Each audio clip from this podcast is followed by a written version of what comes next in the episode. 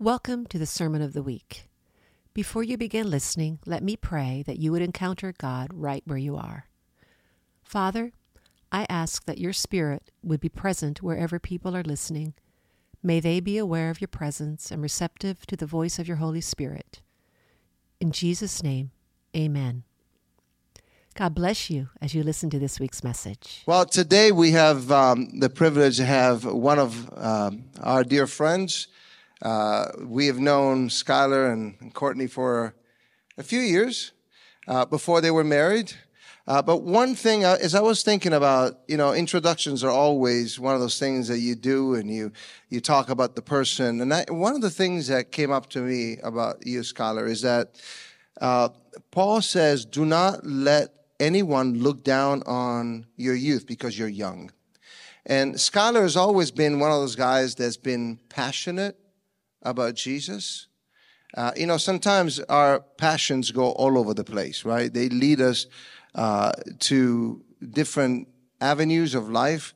Uh, Skyler is not a perfect man, but is a man that loves Jesus, and that's always something that I've appreciated about you. And welcome, you guys. So glad that you could be here. So, once we welcome Skyler as he comes to share the word, come on up.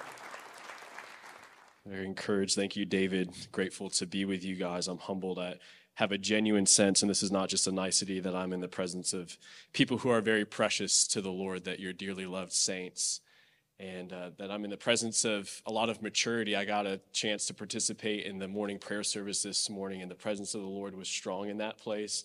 God's heart for Israel was strong in that place. And I'm going to preach on prayer this morning. I'll get into that in just a moment, but uh, just a little bit of context I'm a campus missionary locally at the University of North Carolina at Charlotte. I get to hang out with Salazaku. If you've been calling him Sal, you got to use his full name because that is a great name. Um, but we are a, a very mission oriented organization. I'm also the campus movement director for the organization as a whole, so help oversee our campuses throughout the southeast and just laboring amongst the 1% of the world population that's on the college campuses of America, believing for spiritual awakening and revival that God's going to touch the campuses of America again uh, with historic outpouring unto the ends of the earth. And my wife, Courtney, on the front row with our beautiful daughter, Olive, uh, Olive Wilder. I want to share my, my children's namesakes because prayer is part of their namesake. Wilder is from Grace Wilder, uh, the sister of Robert Wilder, who in the student volunteer missions movement, which in the course of 50 years would see, at the lowest possible estimates, 20,000 missionaries go to the nations from America's campuses. She was the prayer starting point.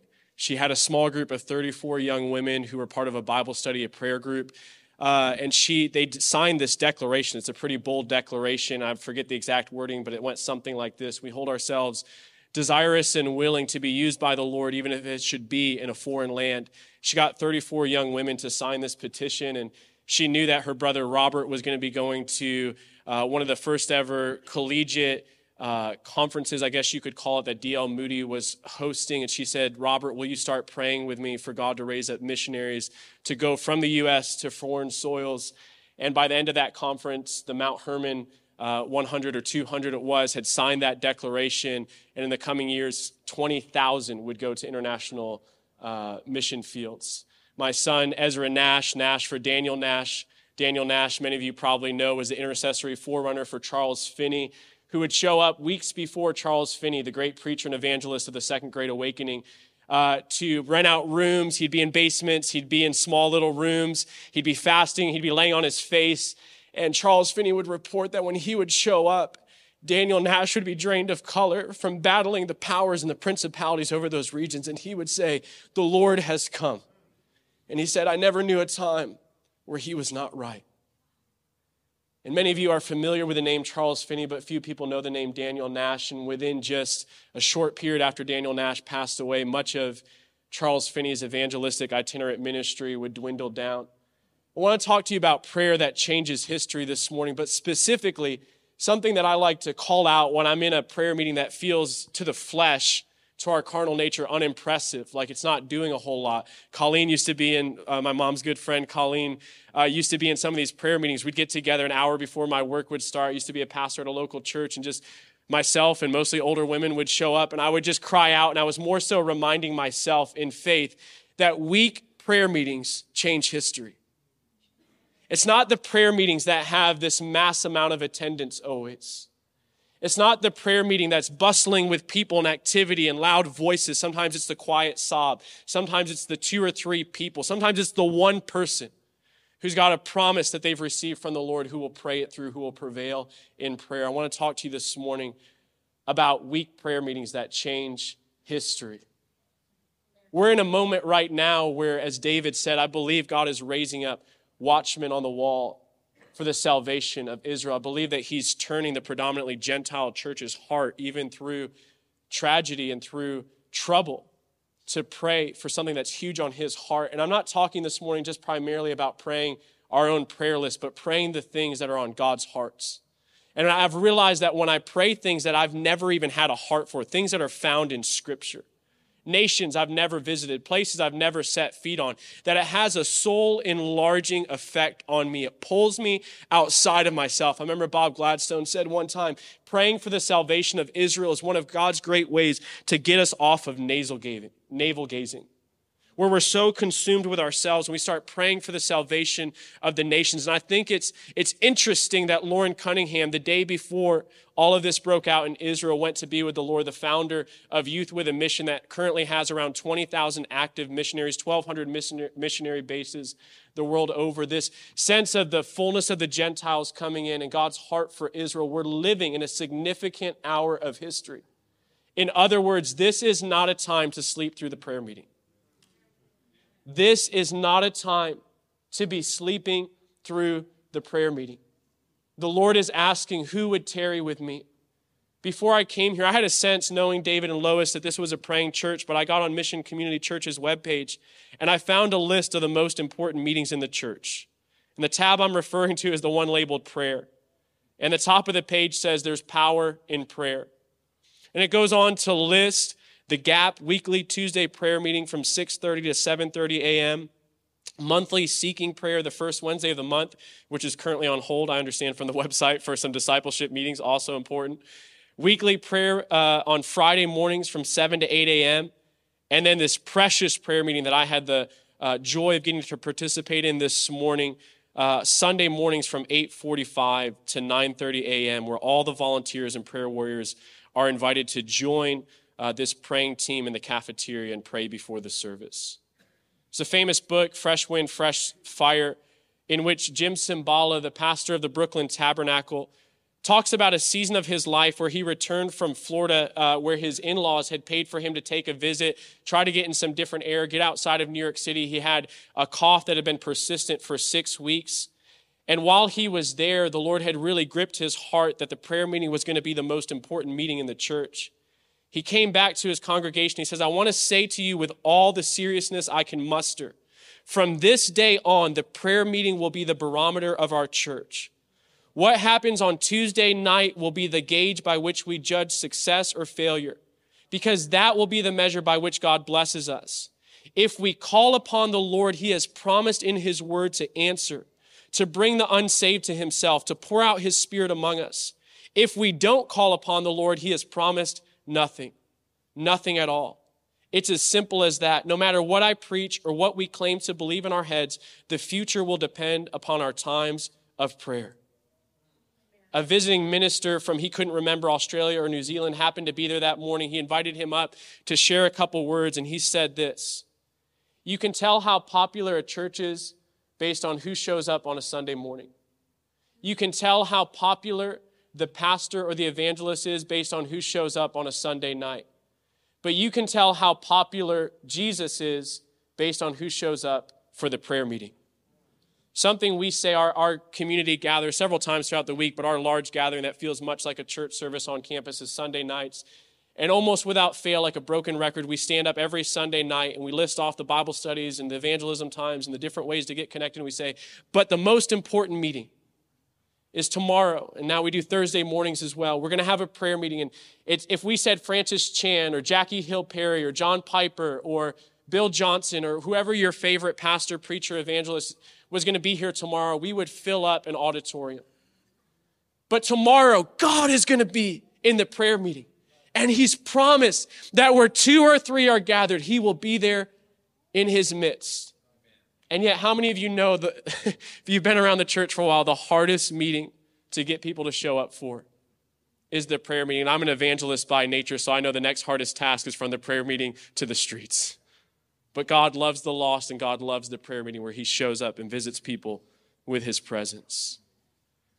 There's many forms of prayer contemplative prayer, silent prayer, listening prayer. A large majority of my prayer is actually done in a journal. I learned from Ken Helser, prayer journaling, just journaling the voice of God, sitting with, with God. It's, so I believe in all forms of prayer, but this morning it's not either or. I want to talk to you specifically about contending prayer. Prayer that takes hold of God's promises in scriptures and wrestles with God, contends with God until we secure answers. And how we engage in prayer should not be based on personality type.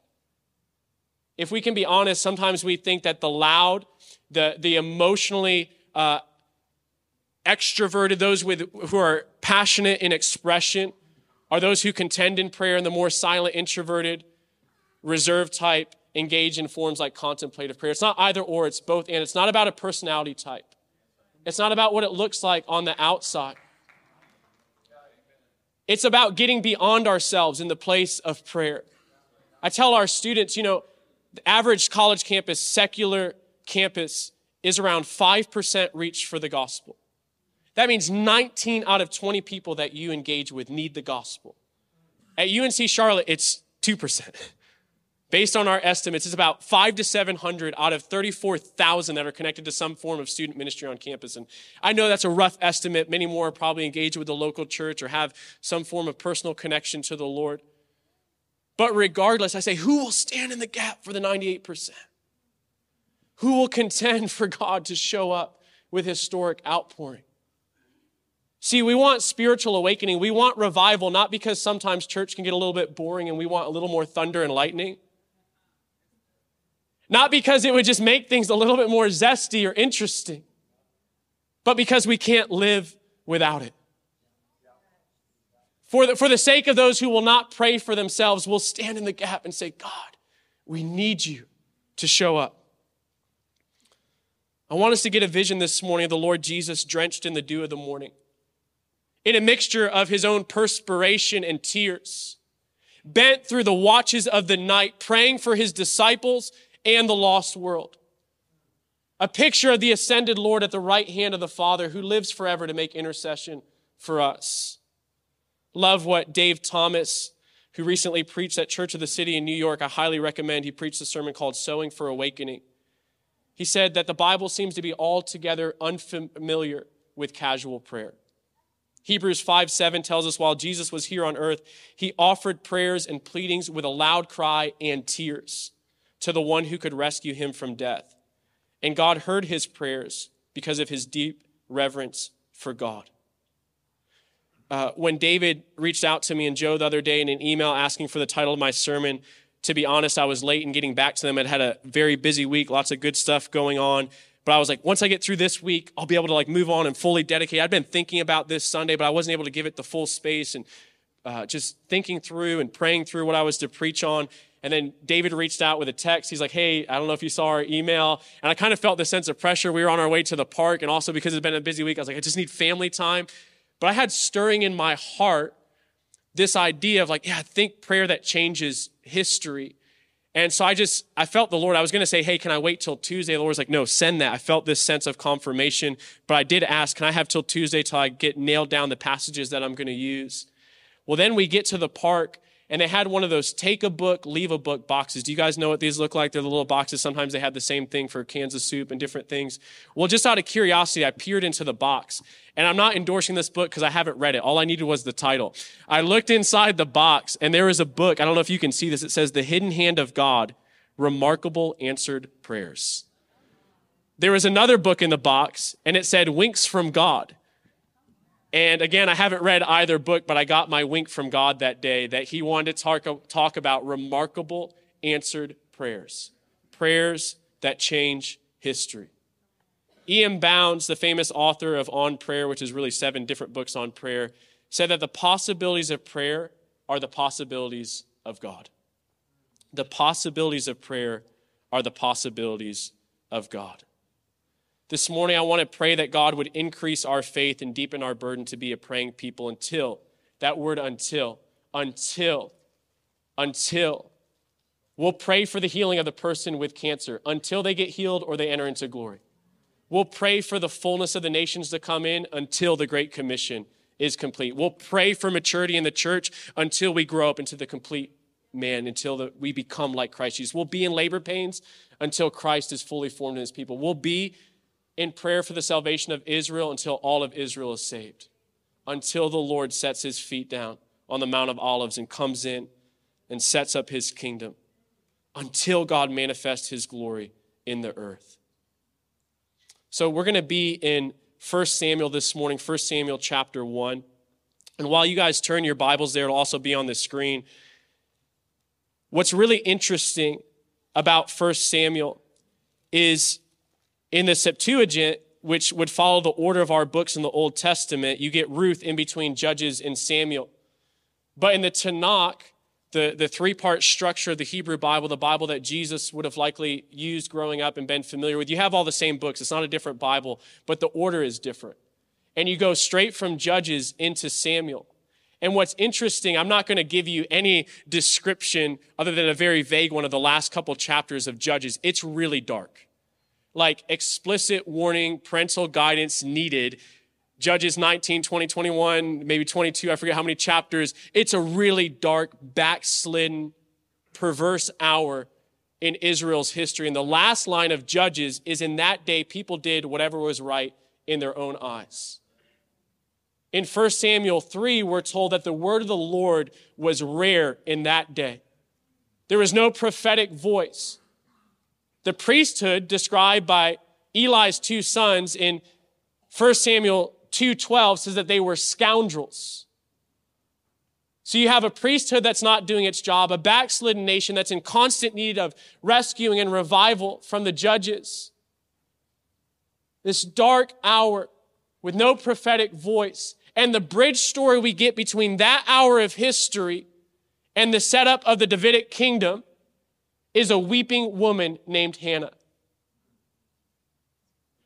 the bridge between that hour in history and the Davidic kingdom, the picture of the kingdom we long to be established more perfectly through the Lord Jesus, is a weeping woman named Hannah. The story picks up in 1 Samuel, verse 1. There is a certain man from Ramathaim, a Zuphite from the hill country of Ephraim, whose name was Elkanah, son of Jehoram the son of Elihu, the son of Tohu, the son of Zuph, an Ephraimite. He had two wives. One was called Hannah and the other Peninnah. And Peninnah had children, but Hannah had none. Hannah had none. Contending prayers often birth out of barrenness, a place of felt need. Leonard Ravenhill once said that all revival and true spiritual awakening is always preceded by barrenness. We like to start with our strength, but God asks us to honestly assess the situation and start in the place of felt need. When people ask me, How are things going on campus? On one level, I want to say really good. We've got students engaging in prayer. We've got students boldly sharing the gospel. We've got higher attendance than we've ever had, Bible studies growing, great engagement. But there's also thousands that don't know Jesus yet, headed towards a Christless eternity. I can't separate how the ministry is doing from how the, the little city that we're placed in is doing. And from that place of felt need is birth contending prayer. If we want to earnestly pray for spiritual awakening, we have to honestly assess our current cultural moment and recognize our desperate need for God's intervention. Blessed are the poor in spirit, for theirs is the kingdom of heaven. And we're not at a place in our culture that's altogether unfamiliar. You know, in the first great awakening, six out of nine, I'll just keep using for, for just a moment the university context because there is a great revival history there, and that's the context that I come to you speaking from. Is six out of the nine uh, early institutions of higher learning or Ivy League schools that we would call them were birthed out of the First Great Awakening. Schools like Yale and Harvard. And these were places that were actually planted to raise up the next generation of evangelical leaders.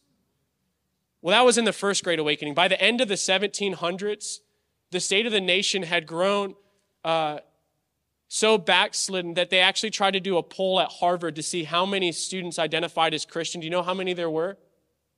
Zero. At the end of the 1700s, there were zero professing Christians at Harvard. So they said, hey, let's go down the road to a more evangelical university. Let's go to Princeton. And they had two professing Christians.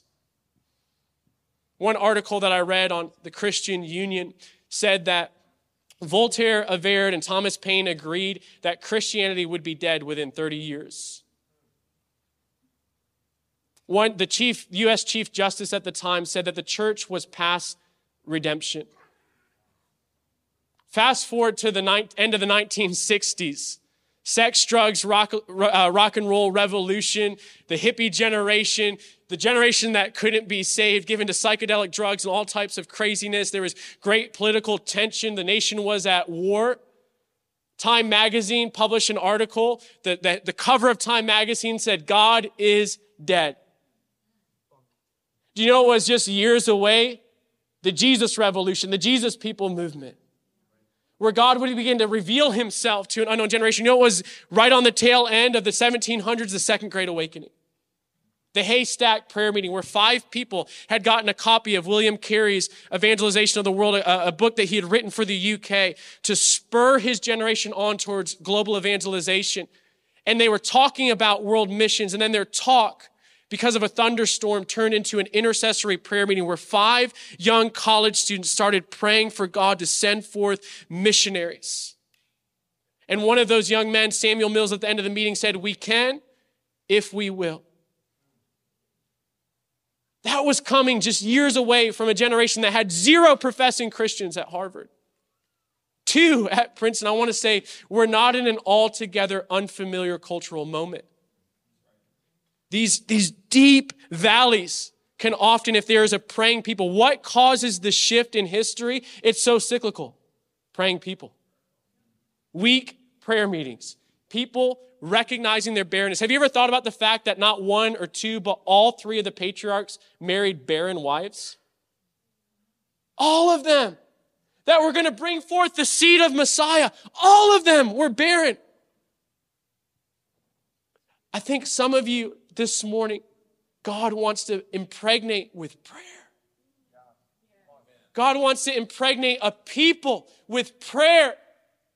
You know, I remember after our first child was born, someone was like, Hey, what revelations have you gotten of God since you've become a father? And they were probably looking for some father, you know, heart of God revelation. I had none. I said, Intercession. I stood next to my wife, and pregnancy is so intense. I've stood by her side for the birth of two children now. And, and, and all I can know is that, man, God is the God of the miraculous, the suddenly, the as soon as, the immediately, but he also designed this really intense nine month period where you can't really get comfortable at night. And sometimes you're sick and, and your low back hurts. And but the closer you get the more eager you are for that child to come forth. And both of our children were 10 days late. And and I think about how no two people's pregnancy looks exactly the same, but God designed pregnancy and He does this suddenly. And the closer you get to the birth of the baby, the more intense it gets. And I believe God is looking for people to be pregnant with prayer in this hour, and He's looking for midwives to stand in the gap and cry out for revival until God manifests His glory in the earth. The question posed by our barrenness culturally as a church will be how will we respond to this hour that we're living in? I believe history will be written by how we pray. You know, in this crazy hour of history, too, I just want to give you this picture. I believe, I, I think every person can agree this next year is probably going to be crazy. We're heading into an election year. Already, there's just so many fault lines geopolitically all around the world. And I think that this is the posture. If we don't want to get hit by the opinions and just all the stuff we can get called, you know what we need to do? We just need to get low. And I think it was Reinhard Bonnke said that when your face is on the ground, so many things just go over your head. Like we just need to be in this posture, not exalting ourselves and our opinions constantly on Facebook and social media, but just be in the place of prayer, looking for the arrival of Jesus' kingdom. And we just need to stay faithful in that place of prayer. Picking up in verse 3, it says, year after year, year after year. This went on for some time. This man went up from his town to worship and sacrifice to the Lord Almighty at Shiloh, where Hophni and Phinehas, those scoundrels, the two sons of Eli, were priests of the Lord. Whenever the day for Elkanah to, uh, to sacrifice, he would give portions of the meat to his wife Peninnah and to all her sons and daughters. But to Hannah he gave a double portion because he loved her, and the Lord had closed her womb. You know, that might mess with some of our theology, but God had providentially allowed the barrenness of Hannah. Sometimes we want to rebuke our areas of lack, and they may actually be God's divine invitation into the place of prayer because there's something that he wants to birth, but he wants to do in the place of prayer. I remember thinking one time, prayer feels so inefficient. It feels like you could do this so much better if you didn't involve me. Have you ever thought this before? And be honest. How many of you have ever just thought, God, why prayer? I mean, I can actually think of a time in the Bible where God didn't use prayer, the creation account, and it was pretty clean. Like, I mean, just day after day, things are just like rolling out each realm of creation, and God's just saying, good, good, good, very good. So if he can do all of that sovereignly without our participation, why doesn't he? Because he loves partnership. Because he loves your participation. God, from the beginning, has been looking for a human family of sons and daughters to co rule over his good creation.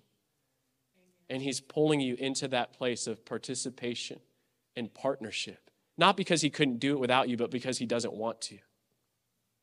He's looking for a loving bride to be at the right hand of his son.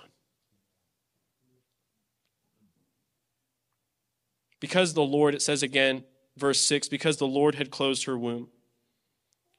Her rival kept provoking her in order to irritate her. I was looking at my notes and I had that line written out in quotes and I was like, wait, is that really in the Bible? That feels like a comment I would make on, on what's happening in the Bible. That's really in the Bible because her rival kept provoking her in order to irritate her. Have you ever noticed that the enemy will take advantage of every opportunity to harass, wear down, and irritate you in the places where God has given you his greatest promises? I mean, just because it's we're talking about it this morning, probably the most contested plot of land in human history is the place where Jesus is to set up his kingdom. Is it any surprise that it's been in the crosshairs of the enemy throughout all of history?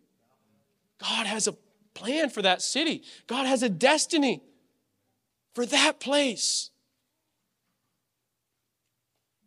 Provoking her over and over again to irritate her. What if the places where the enemy has been taunting you personally are specifically tied to your destiny? Verse 7. This went on year after year, and whenever Hannah went to the house of the Lord, her rival provoked her till she wept and would not eat. It brought her to the place of fasting and tears. Lou Engle said, We've taught a generation to feast and play, but the times demand we fast and pray. Her husband Elkanah would say to her, Hannah, why are you weeping? Why don't you eat? Why don't you? Why are you so downhearted? Don't I mean more to you than 10 sons? He's trying to pacify her, and it's done with good intentions. But she's got a burden from the Lord, and she's got to carry that thing through.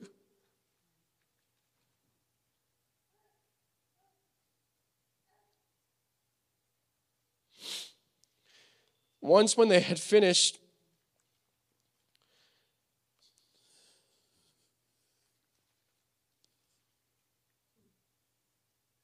God, we ask you at birth prayer in your people. We ask for the gift of tears to come back to your body, God.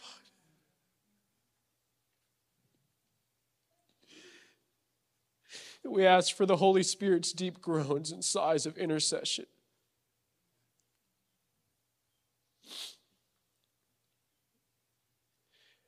God, we ask for the gift of tears. God, we're asking for burdens in the place of prayer that won't easily lift, that won't easily be distracted from, that won't easily be pacified. We pray for more of what David talked about 26 years, staying long, staying faithful, holding fast to the Lord.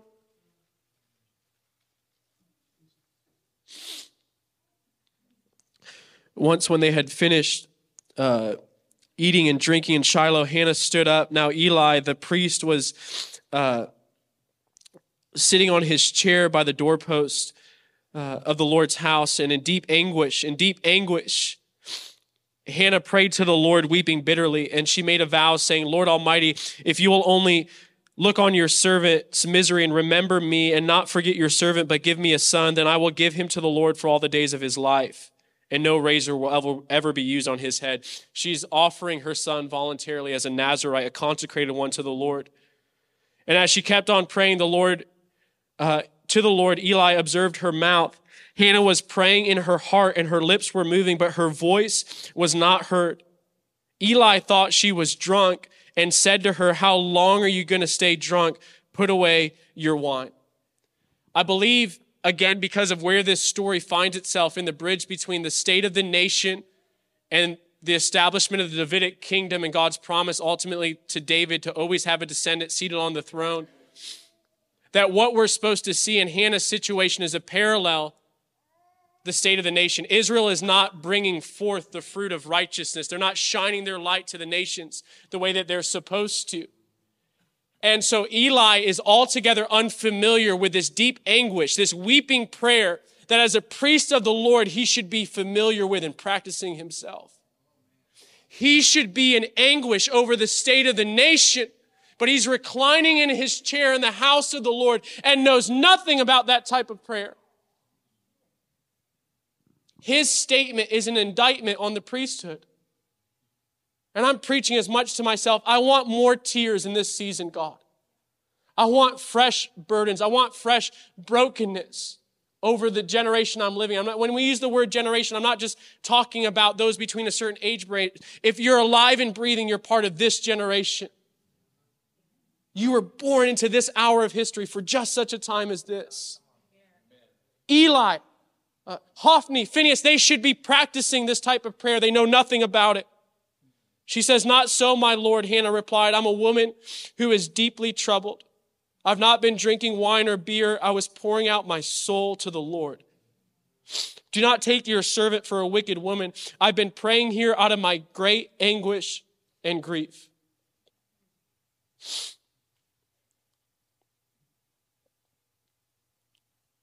Eli answered, Go in peace, and may the Lord, the God of Israel, grant what you have asked for.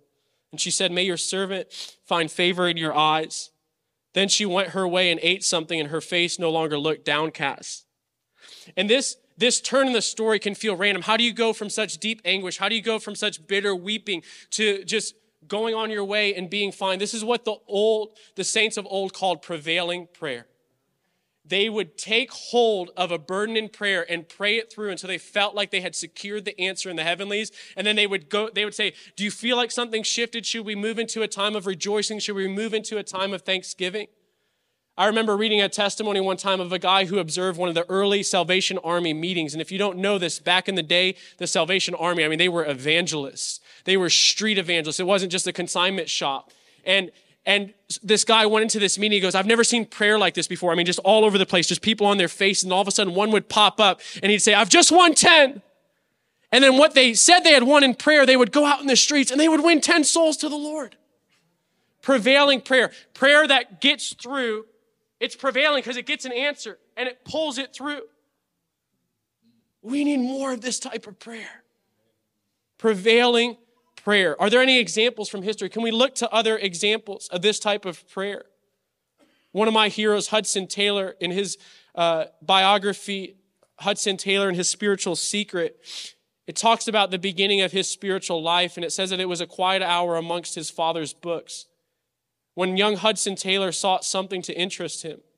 His mother was away from home and the boy was missing her. The house seemed empty, so he took the story he found to a favorite corner in the old warehouse, thinking he could read it as long as it did not get prosy. Here's what I want you to notice. Many miles away, the mother was specially burdened that Saturday afternoon about her only son. Leaving her friend, she went alone to plead with God for his salvation.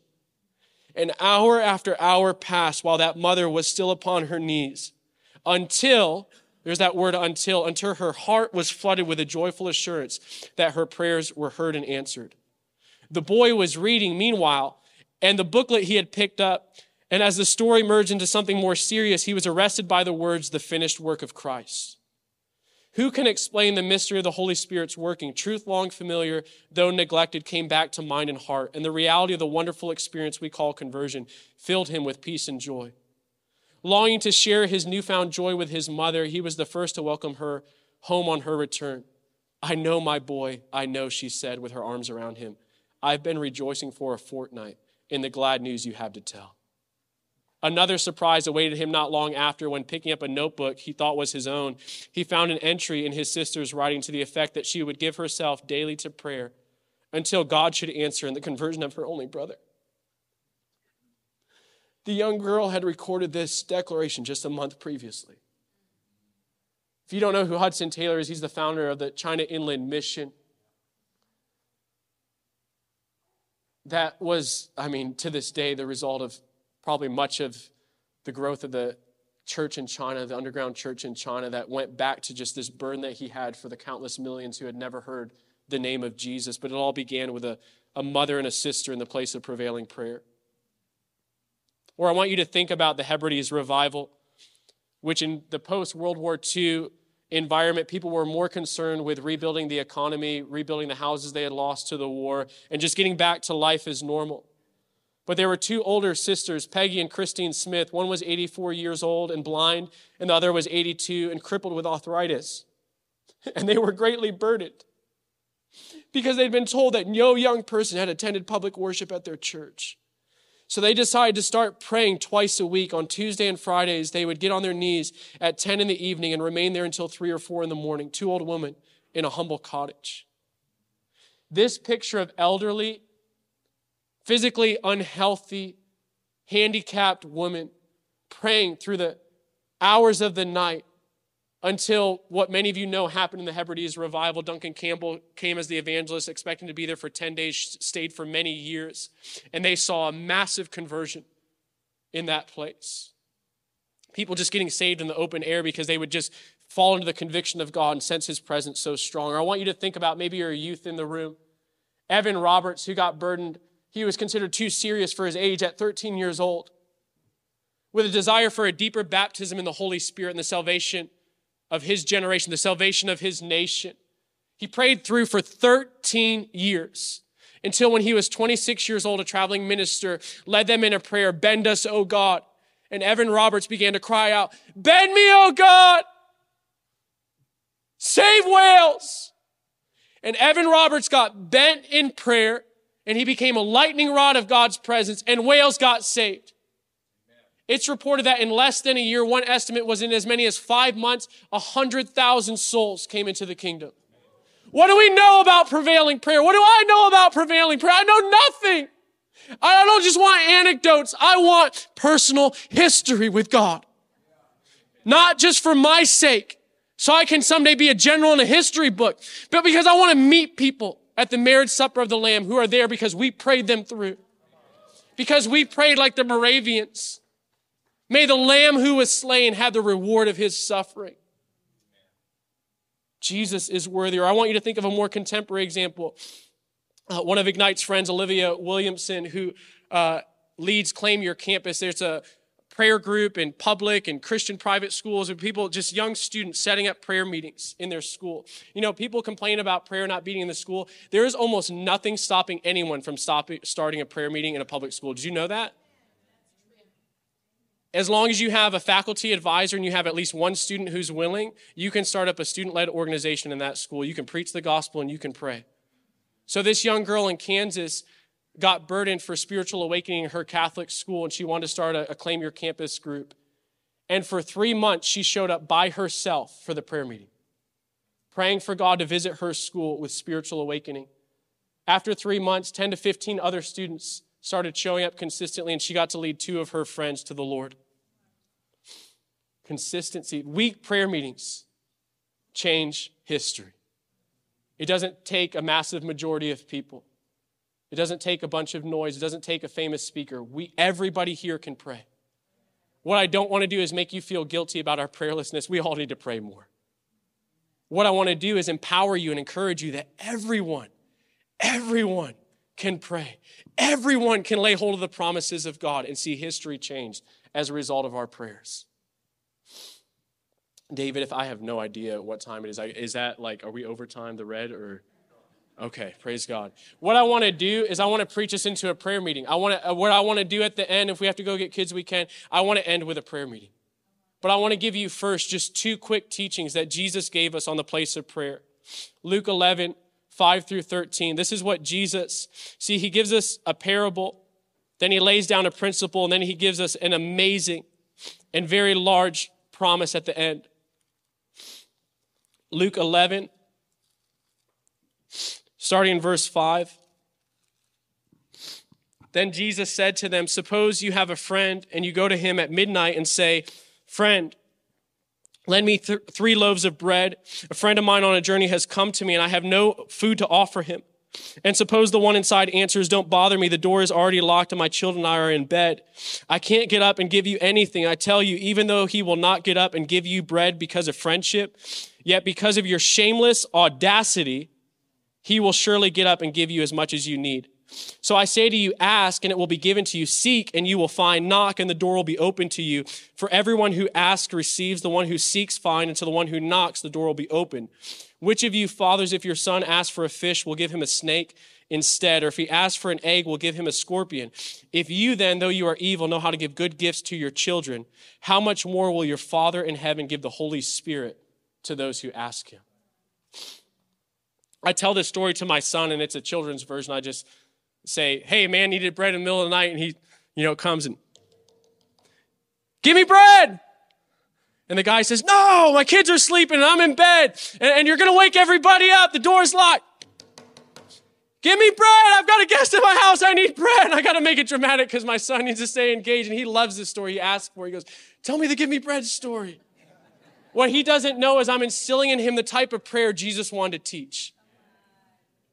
Jesus could have given any story, but he wanted to give us a children's story to teach us the type of boldness God wants from his children in the place of prayer. But don't misunderstand the story. Jesus is not saying that God is like the begrudging neighbor who doesn't want to get out of bed. He says, No, all the more your father is a good father who wants to give your children good gifts. But he's teaching you something about the level of boldness, the level of shameless audacity, the level of holding on. In the original language, it's not ask, done, seek, done, knock, done. It's a continual asking, seeking, knocking until you have received and found and had the door opened.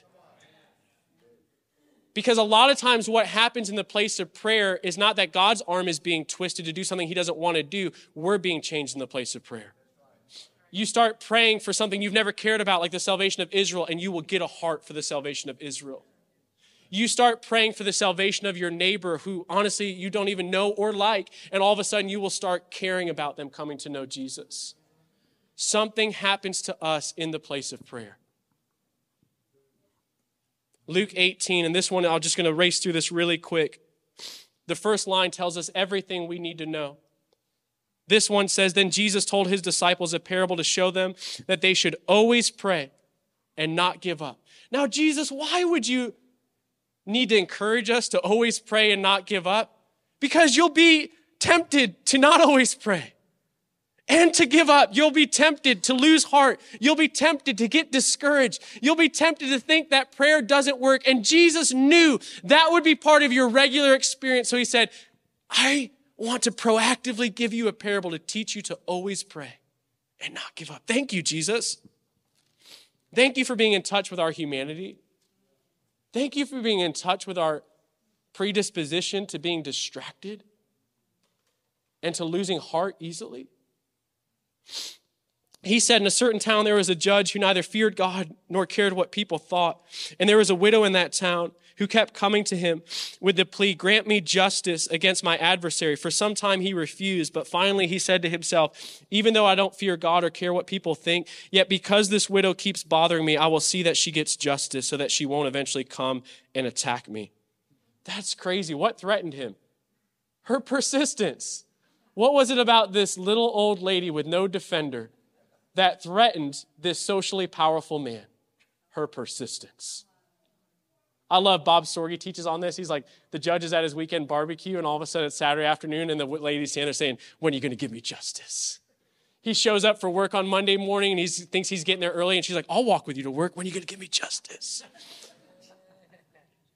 She's everywhere. Day and night, watchman on the wall for the salvation of Israel. When are you going to give me justice? But don't confuse what Jesus isn't saying. He's not saying God is like the unjust judge. Nope, not at all. What he goes on to say is he says, listen to what the unjust judge says. And will not God bring about justice for his chosen ones who cry out to him day and night? Will he keep putting them off? I tell you, he will see that they get justice and quickly. However, when the Son of Man comes, will he find faith on the earth? How do you develop the type of faith Jesus is looking for? Persistence in the place of prayer, holding fast to the promises of God. I'm going to end with this. You know what's amazing about the life of Abraham? In Hebrews 11, it says that his faith did not waver. And I remember reading that thing, and have, did the author of Hebrews not read Genesis? Because Abraham felt like he was pretty up and down. I mean, two different times he lied about the identity of his wife to keep out of trouble. He had uh, a child with a slave woman and a child born of the flesh. He birthed an Ishmael. But you know what? In the beginning, he trusts God's promise, and by the end, he's willing to lay the promise on the altar. He's willing to take his fully grown son, the child of promise, and lay him on the altar, believing that God is even able to raise him from the dead because it's the child of promise. And so while his journey of faith had lots of ups and downs, his journey was ultimately up and to the right. You're going to have good days and bad days in the place of prayer. Your faith is going to be up, it's going to be down, but what we're looking for is trending up and to the right. I'm it's not about you being strong. It's not about you feeling strong. It's about you laying hold of the strong one. It's about you being willing to admit your weakness and know that God's grace abounds to you in the place of weakness, that God is actually drawn to you in your weakness. I think if there was more admitting of our weakness in the church, that maybe we would have more of God's power attending us. and even asking, we should pray for prayer. My prayer for this morning, what would happen is that God would birth prayer. I'm praying for prayer. I'm praying for more prayer. Praying for more prayer that gets God's attention. Praying for more prayer in my own life and in your life. I just want to lay a seed of prayer. This is already a, a praying community. I just want to pour gas and say, More prayer, God. Remember, the possibilities of prayer are the possibilities of God. What's possible in prayer is what is possible for God. I want you to stand to your feet all across this room. And what I want to do, and if you need to go grab kids or you need to scoop for something else later in your day, I, I genuinely don't know what time it is or how that clock is working in the back. Um, there's a countdown, but I don't know what it's leading to. Um, but here's, here's what I want to ask. If you're more comfortable where you're at, or just kneeling where you are, or you want to get in the altars, I don't want to lead you in prayer in the sense that I want you to listen to me pray the goal over the next five, ten minutes, or however long the Lord would just burden us in the place of prayer is engagement. Something we started doing just this last week in our prayer meeting on campus is I would just yell out a topic and I would say Korean style prayer, which just means everybody pray out loud at once, believing that God is able to hear every prayer ascending to Him. And we want a sound of prayer to ascend from this place. I don't want you just to listen to the guy on the microphone. I want to give you topics, things that are near and dear to the Lord's heart. And I want you just for two or three minutes, we're just going to corporately lean into that. And then we're going to shift and we're just going to go through three or four maybe of these prayer topics and just cry out, God is hearing your prayers. God is hearing your prayers. And I pray that out of this time of prayer, God would birth more prayer. If you're not in one of those prayer meetings I listed, get on that most important tab on the Mission Community Church website. Get in this 26 year long. I mean, my goodness. My goodness. I mean, that is amazing. Young people, get around the older people. You have some seasoned, precious saints in this church. Get around these people and learn how to pray. You learn how to pray by praying. Okay, so if you're comfortable, I want you just to move out from where you're at. First, we're just gonna ask God, put us in touch with our weakness. If you want to get on your knees where you're at, or you want to come to the front because you feel it's more appropriate, I don't care where you pray from, but I want us together to get in the posture of prayer whatever feels appropriate to you. I want us to just begin to cry out, God, put us in touch with our need. God, give us a, a greater sense of felt need. God, move us beyond pretty prayer. God, move us beyond casualness in prayer. God, touch us with anguish. God, touch us with deep cries and groans that are beyond words. God, may the Holy Spirit pray through us, not just in unknown tongues, but with deep groans and sighs, with tears. God, touch us with tears, touch us with Hannah like prayer. God, make us poor in spirit, God. Move us beyond our strength, God. We don't have the resources, Lord. We don't have the talent or the ability, God. We have need. Make us a dependent, needy people, God, in this hour. Put us in touch with our need. Come on, just begin to ask God, make me needy. Prayer is the language of dependency. God, put us in touch with our need. Let deep burdens be deposited in your people right now. Things that they won't be able to easily shake or get distracted from. God, I'm asking for the impartation of burdens in the place of prayer. Whisper promises in people's ears. Lord, grip their bellies with compassion and need. Get us off of our navel gazing in this moment, God. Lift our eyes. Lift our eyes off ourselves, God. Give us intercessor hearts. Begin to ask God, give me your heart as an intercessor. God, get my eyes off of me. God, give me the heart of an intercessor. Deep sighs and groans, midwives for revival and spiritual awakening in the nations of the earth.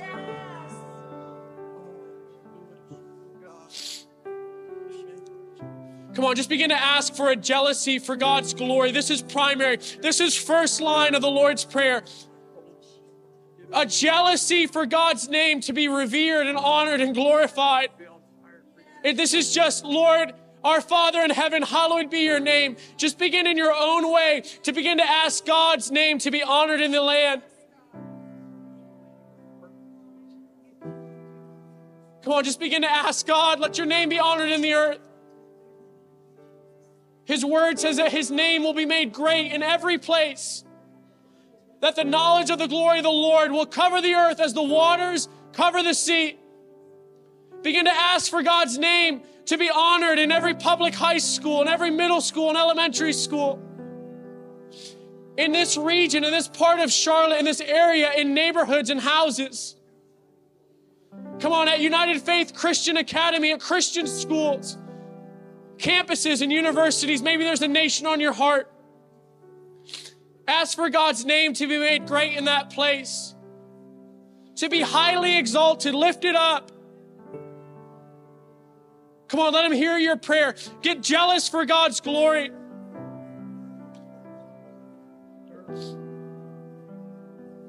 Just begin to pray for the public unveiling of Jesus for Jesus to be glorified in this nation.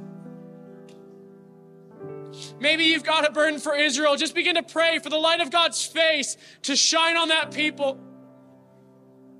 For the glory of God that rests in the face of Jesus to shine in the hearts of people. Come on, whether for nations or maybe there's prodigal sons or daughters, Maybe it's a neighbor or a coworker that doesn't know the Lord. I want you just to begin to bring the lost before Him. Just begin to bring unreached peoples or lost friends and family. Just begin to bring them to the feet of Jesus. Ask Him, come on, prevail in prayer. Just begin to ask Him, God, would you move in their life? Come on, specific names, specific groups of people, just bring them to His feet right now that He would soften hard hearts, that He would open blind eyes, that He would give people a true hearing of the gospel, that He would encounter people in dreams and visions in the night. Come on, you have people in your life. Make it personal. Cry out for them. Stand in the gap. Show them your face. Let the light of the gospel shine in their hearts. Come on, you lift your voice. The goal is engagement. You engage with God. Don't just listen, engage. Cry out to Him. Cry out to Him. He said, My house will be called a house of prayer. Come on, you have open access. Be very bold. Even today, even now, God, apprehend their hearts.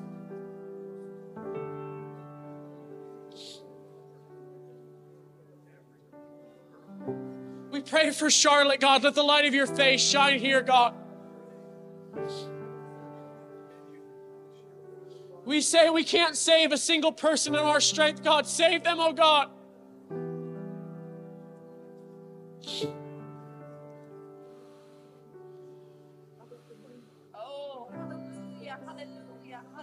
God, give us your burden for the lost, God. Give us that burden that caused Jesus to leave heaven to seek and save the lost. Give us more of that heart, God, more of those tears for the lost.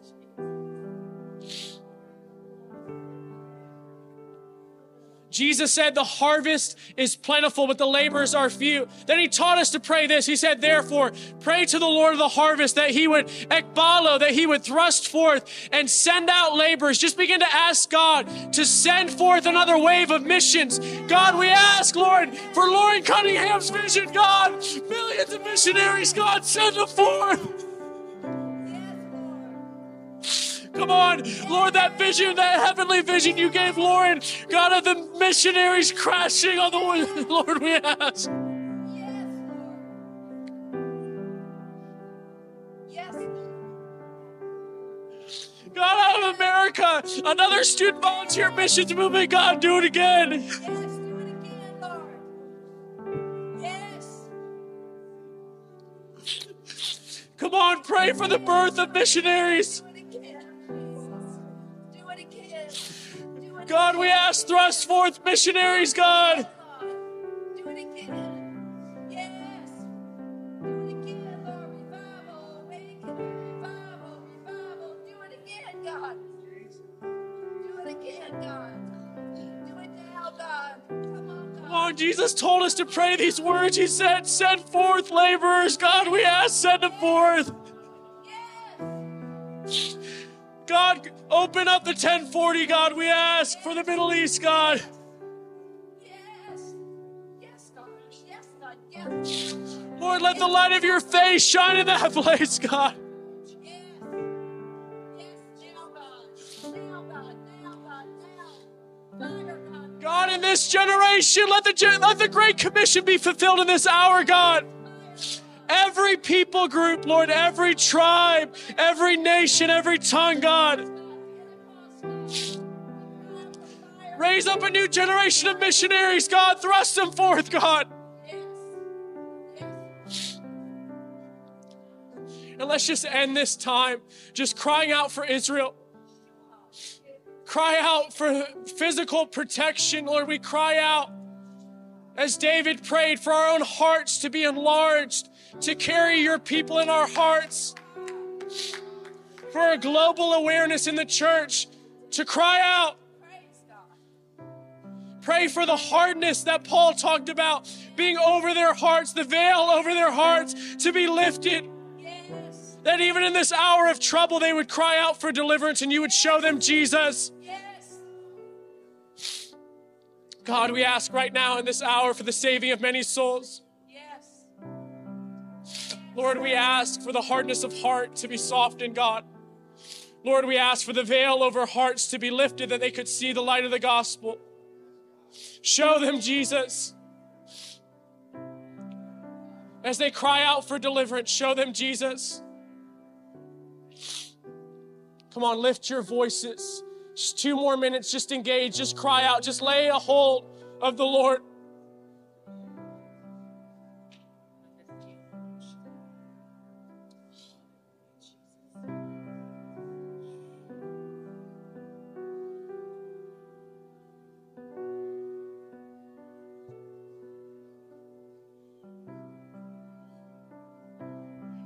Pour out your spirit, God. Nothing's going to move forward unless it, your spirit, God. We're asking for an outpouring, God. Pour out your spirit, God. Thank you for listening to our Sermon of the Week. If you live in the Charlotte area, we encourage you to worship with us on Sundays at 10 a.m. We encourage you also to give to this ministry so we can continue spreading the gospel to our city and throughout the world. You can go to our website at missioncommunity.cc, click on the Give button, and the rest is simple. Have a great rest of your week. God bless.